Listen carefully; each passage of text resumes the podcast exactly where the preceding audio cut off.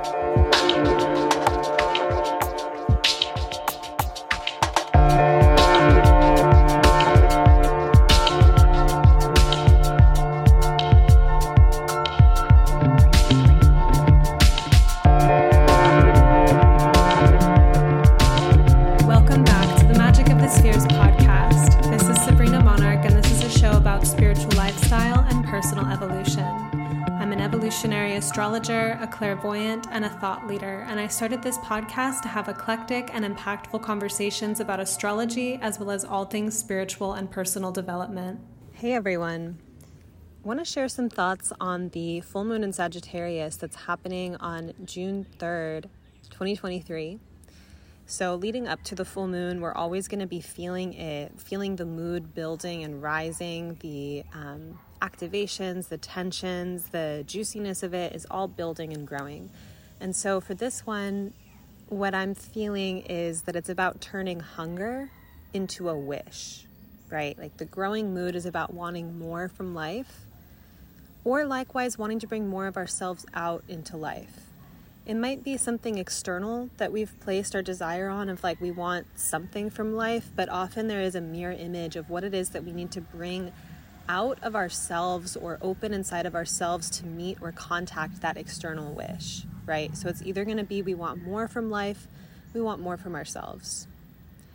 I noticed a distinct ceremony in my own life um, that was just happening spontaneously the last few days. Um, and I really got clarity about it as I started to tune into the full moon. So I'm going to call it the wish ceremony, and it goes like this.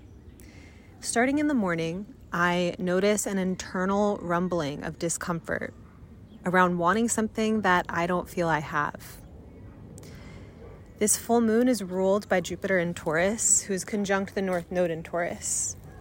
This is all about voracious hunger and desire, really the exaggerated sense of not having or of wanting that drives pursuit. Hold on, I'm walking around to find some shade. Oh, I see some. This is my new thing, like recording outside. You may have heard. okay. Let me go back. So, this full moon is ruled by Jupiter and Taurus, who's conjunct the North Node in Taurus currently, right? So, this is going to be voracious hunger and desire, really which is a Taurus theme, right? Hunger, um, wanting to be fed by life and, and, you know, wanting to feed pleasure, wanting to grow something, wanting to grow our possessions. But it's also really the North Node. The North Node is about things coming into being. Rahu, you know, has this kind of quality of of wanting more, right? There's a, a definite hunger with that signature, and Jupiter exaggerates things. So there's an exaggerated sense at the moment of not having or of wanting that drives a pursuit, right, of going and getting or of receiving. And then there's a dramatic sense of satiation or fulfillment upon tasting the desire once it's realized. So, think essentially, if we boil that down, it's like you really want something and then you meet it, and there's like this life affirming, expansive quality that happens from something invisible becoming visible, right? Like feeling the desire and then seeing it manifest does this thing. Um, and I think it, it would be worth noting to like actually really spiritualize that, that it's not about like, yeah, gimme and like, yeah, like I have it now. Like, of course I do. Like, it's not about like an entitlement. It's more about like the, the richness of taking in what it is that we've wished for and that we now have. And then it's important to note also that hunger can feel exaggerated with Jupiter and the North Node in Taurus right now. The extraness of it promotes a confrontation with desire instead of, you know, brushing it off or overriding it. There might be voices of like, that's not really important, or like, it's fine, it's whatever. And like the hunger, like, that's getting stirred up to actually be like, no, like, face this thing, face what you want. This is really different, I think, in terms of um, like addiction or maybe places where we compulsively want. Um, that's not necessarily what I'm encouraging. I think I would encourage in that case, like what is the the more tender or vulnerable desire underneath the the flashy one. Then, you know, after having this rumbling discomfort, there's something I want that I don't have. um, I'm in conversation with my friend Carla because I'm like living with her right now. We're working together on ecstasis. I'm in Austin, Texas with her, staying with her, right? So we're talking all the time. I tell her these things, and in conversation, I understand the depth of my impasse and clarify it into a wish. This is very Gemini Sagittarius axis, right? Like conversation that stirs a clarity, that stirs a direction. Conversation being Gemini, the clarity or direction or wish being Sagittarius. Always remember that every full moon is a sun and moon opposition, right? That's the, the peak fullness of the light of the moon. It's lit by its opposite sign. So, full moon in Sagittarius, automatically, you know, we just know the sun is in Gemini always know that pattern, okay? um, but then by the end of the day, my wish has been granted in some form that it possibly can be granted in one day, right? So sometimes wishes they have a, a, deeper timeline like it's something that you want out of life in the bigger picture or maybe it's like a little desire of like how you want to feel that day but whatever it is the wish is granted in the best possible way it can be granted in one day that's what I've experienced. And at the end of the day, I'm laughing, I'm delighted, I'm feeling so expanded and directly communicated with by life. I'll share an example in a moment here. But after it happened a couple of days in a row, I understood the pattern. I was like, the genie is active, the wish is active, right? The hunger and the fulfillment is happening. This is a direct invitation from life to make wishes and see what happens. And really, not just to make a wish and to sit back, but to feel the empty bowl before it's filled up, to watch a spiritual impulse become materialized. So, story time. I will share a particular example of one of my wish ceremony days. On this particular wish ceremony, I felt a desire to take up more space with opinions it's a very Sagittarius vibe, by the way. A very Sagittarius, like reaching toward the full moon in Sagittarius impulse. Right? I got suddenly exasperated with a part of me who leaves uncomfortable things unsaid, who works to create peace and smoothness, who avoids debate because she can't be bothered. I actually have a certain talent, you know, I know how to create um, works of art, of writing, where I really smooth everything through my own nervous system the point where I'm not triggered by it at all. Um, and on the other hand, what does it mean to actually kind of lean into sharing something on the internet that has an edge, right? Like, I think part of maybe where I got this like smooth approach was that there is a way that the algorithm or like that you know, human kind of like addiction like really feeds off the flames of like polarizing content. And I just felt honestly a certain kind of superiority of like, I'm above that. Like, I'm creating glistening, like, offerings that enhance life and that don't have to uh, activate and poke people, right? So I actually kind of looked down on like this kind of fiery way of being. And after really promoting that smooth Venusian um, part of me for so long, my my muscles at debate or at being polarizing or being controversial actually kind of I felt were like weakened.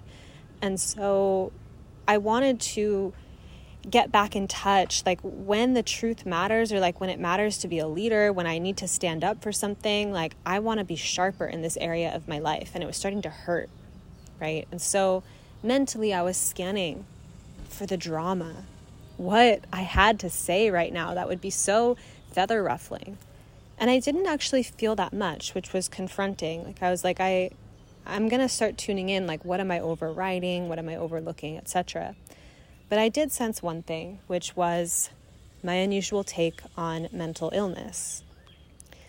Carla asked me also in this conversation, you know, what I was opinionated about, and I said mental illness, the way it gets crystallized into an identity, the way people believe in it, the way the mainstream worldview understands depression and mania. You may know this about me or not. If you've been here with me for a while, you, you probably know but I had a spiritual awakening tinged with psychosis and mania when I was 21 years old. it was a lot of energy and psychic opening all at once. Like I was just suddenly online, on, like in ways I had not been. And by online, I mean parts of my own body, spiritual system lit up, right?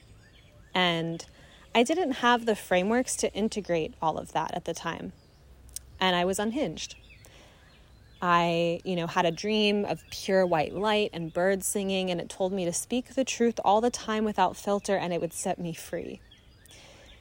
Which um, kind of has a Sagittarian vibe to it, speaking the truth. But I took the dream's advice, you know, among other things. I was also in love with an ex CIA agent and um, stopped going to class to like hang out all the time with this ex spy. And I was um, suddenly just like able to read people's minds or like parts of my personality came out that hadn't been active before.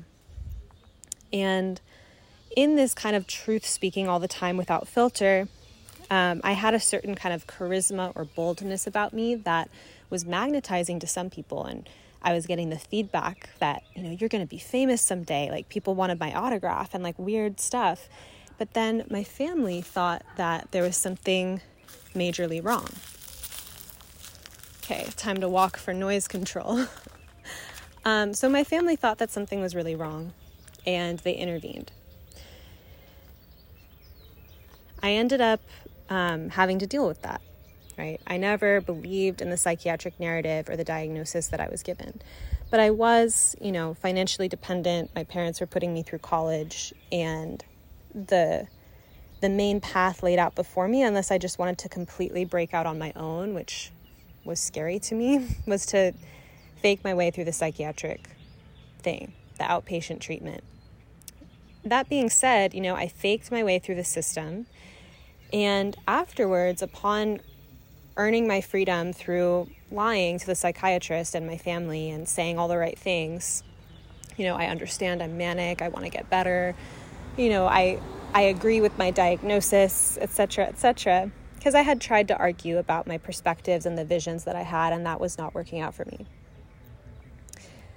Essentially, after I got out of that situation, I resolved to integrate all the things I'd touched in the awakening and the mania into my everyday life, right? Because I had such a spiritual experience inside of what was labeled as this um, mental break. I saw things that I could not unsee. They were so real to me um, in a way that it made sense that maybe people around me didn't get it, but I trusted that I could sort it out um, and whatnot. I radically healed and integrated that experience. Right? I talk all about this on the second episode of this podcast. But I integrated that experience through astrology, conceptually through my body and my body's capacity to hold really big emotions and to um, regulate better, and also my relationship with spirit. Believing in my experience in the face of being systematically regarded as mentally unstable and delusional was a really big initiation for me. Right? Like, I held myself through that and I didn't take on the what I feel is like the psychiatric narrative is like a web, and I didn't get caught in it for good. I went on to form my own perspectives about what mental illness is from a spiritual or energetic perspective. I also understand how the so called bipolar condition you know, the swing from extremes, the depression and mania lives in my natal chart and the deeper personality and karmic patterns that was feeding that and how I could change my life at a structural level, how I could learn to process my emotions in real time, how I could stop feeding the repression that was feeding the mania, how I could um, be able to hold and like let big emotions move through me without it getting siphoned into certain ego parts that hijack it in in wild ways. So I really just learned how to understand my own system, right? And also, I started having, you know, these gifts, like I see um, lights that look like little stars that validate resonance. So I was full on also seeing things at like a spiritual level and not buying into like, oh, you know, this is a hallucination, etc. So I formed my own perspectives about wellness really, from a spiritual and energetic perspective, and it contrasts the mainstream or psychiatric narrative of what these experiences are. And so, that was the one thing, the major thing of like mental illness. That's that's a place that I can be really um, polarizing about. Like I can be soft about it, but I can also be like, no, like clinical depression isn't what people say it is. Like there's often like patterns or things that feed it that can actually be changed and healed and then the depression goes away or like you learn how to live with the cycles of the down and you know like I can go into it. And that night wishing to activate a fiery and opinion part opinionated part of me um, because she felt a little bit too dormant. That very night, I end up at a barbecue in Austin, Texas with Carla, sitting with a group of around eight of us. So, we were first speaking about different cities, all these different cities San Francisco, Austin, LA, New York, Mexico City, what it was like living in them, um, what the cities, how they've changed, you know, this and that, kind of like a group small talk. And Carla and I had also talked about ecstasis, the Dionysian mythopoetic ritual experience that we're hosting in Greece in June, when we were all introducing ourselves and why we were here. And I was explaining, you know, why why I'm here with Carla right now. And eventually, after kind of this this talk about the cities and whatnot, a man across from me asked about ecstasis again, like he was considering it. He was there with his girlfriend, and I said, Couples are welcome. He says, I can't this June. Residents are not allowed to leave in June at all. Resident of what? Psychiatry. I start dying laughing inside. Part of the Dionysian is losing our minds, I say. The psychiatrist got a little uncomfortable with the joke, like he got it, but didn't exactly find it funny. And I mean, I get it. It's a little hard for an outsider to make an industry joke that lands for the insider. But the joke wasn't really for him. I was enjoying myself at this point. I went on to tell the whole group of eight people that I'd actually been manic before, and I integrated it, faked my way out of psychiatric outpatient treatment, and my whole philosophy on the thing. You know, what I did with the mania after, how that energy of wild life force is actually still really important to me and something that I've learned how to hold better. My heart was racing just a little as everyone dropped in and really listened to my story. Up until that moment, I'd hardly said a word because I didn't have anything to say. Then I was right there in the fire, telling all these people I'd just met, like, yeah, I was manic before. People who are manic can really ruin their lives, the psychiatrist said and it is a physical brain condition. The confrontation I had with authority at the time really gave me pause, I said. And I found integration after in my study of astrology and learning how to participate in reality better with the new parts of me that came online. But I didn't go on to randomly freak out as they told me I would. I swore off psychiatric drugs and haven't taken them since I was 21. I learned how to assimilate the medicine of the manic moment into my entire vision of life and what was possible for me, and I built a life out of that awakening. The barbecue started to become a lively conversation about alternate therapies, alternate ways of looking at reality, and a few of the women got really alive in sharing these things. And the psychiatrist kept a stern kind of approach about it, asking us questions, but really like bringing in the kind of like the authority of the psychiatric institution, saying things like, this isn't accepted by the American Psychiatric Association and whatnot. Carla goes in also saying outright, I disagree, and like laying it out in the conversation. And then by the end of the conversation, walking out, saying to Jake, we'll call him Jake, Jake's just perfect. Jake has no problems throwing her hands up in response to Jake's authoritative stance on reality and what mental illness is. Carla and I laughed so much that night about it all.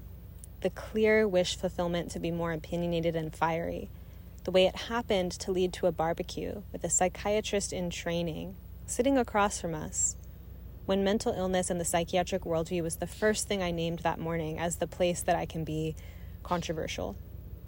The way we were fiery, not polite, The way we made a new friend that night who was feeling us and living for the fire, magnetized, and herself feeling called to ecstasis. I noticed too that I felt more alive and embodied being with the truth of that kind of social polarity in that moment than just kind of being like polite, smiling and nodding, like whatever. And it's honestly like I um, I've had several of these interactions with psychiatrists. I've had, you know, been out close after the whole experience when I was 21 and met this psychiatrist at a party who was kind of like attracted to me and wanted to date me. And I, we went out one time, um, and I was telling him my vision about how people that have these conditions like can actually really radically change their lives or like integrate the the medicine of this part of them and he was like, No, but like life is bad and we just gotta medicate it away. Like that's just the situation. And I could feel him being like enchanted by my perspective, but not being able to go there. And I think that, you know, psychiatrists, um, they are invested, like any profession, right? If you put money and time and identity and all this stuff into your training, into, um, right, your education, into your degree, into your license, um, you're to defend that reality to a degree. And my issue, you know, with psychiatry is just the way that it doesn't always have space. It's not like Stanislav Grof as a psychiatrist is like gold, you know. He started out in the most barbaric parts of psychiatry with like electric shock therapy and whatnot. But he goes on to do like LSD psychotherapy and studying and integrating astrology. And I just think that when psychiatry can't hold magic or a spiritual worldview and it takes people having spiritual openings as being purely delusional and wants to just medicate them and tone them down and doesn't actually have a type of consciousness to understand what they're going through and how to support it. Like, on the other hand, mental illness, um, moments of mania or psych, you know, psychotic breaks could be understood as the body having a kind of fever. There was like a story I learned about from um, kind of the people in Stanislav Grof's community where a woman who'd had like a kind of traumatic childhood or a particular trauma of like how her parents died when she was young, that she was kind of quiet and meek and gentle, and then she had a manic episode and she was suddenly really opinionated and fiery and psychic and just telling it how it was, you know, and that her friends um, held vigil for her in a hotel room, constantly babysitting her. The news was not on. She had no access, but she knew news stories, like she was psychic about what was happening in the world.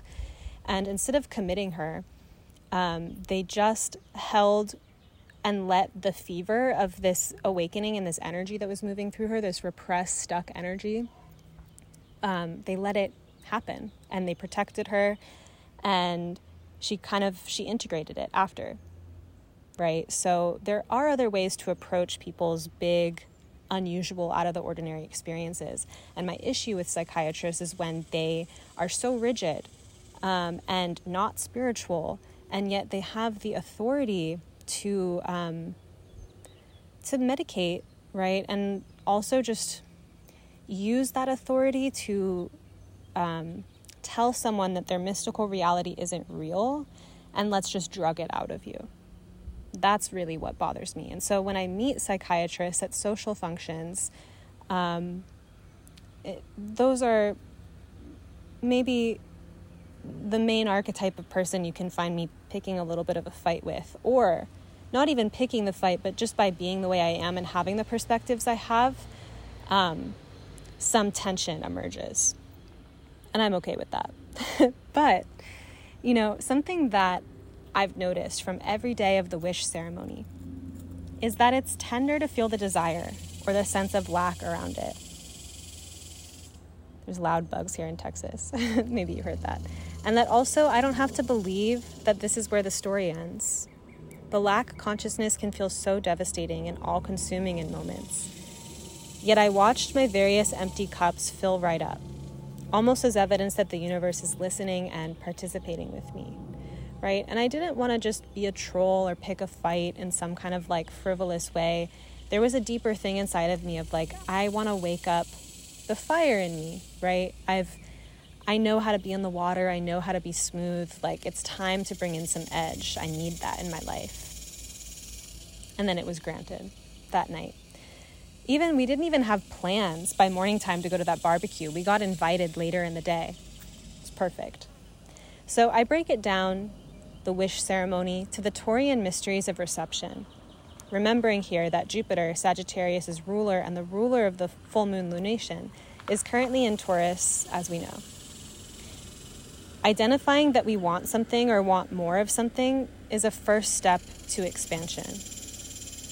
First step inside of expansion. It's the knowing and felt sensation that what we want, sorry, it's the knowing and felt sensation that we want to stretch or move beyond what already is. So may we have the fortitude and faith to recognize these hungry moments as the erotically vulnerable moments that they are.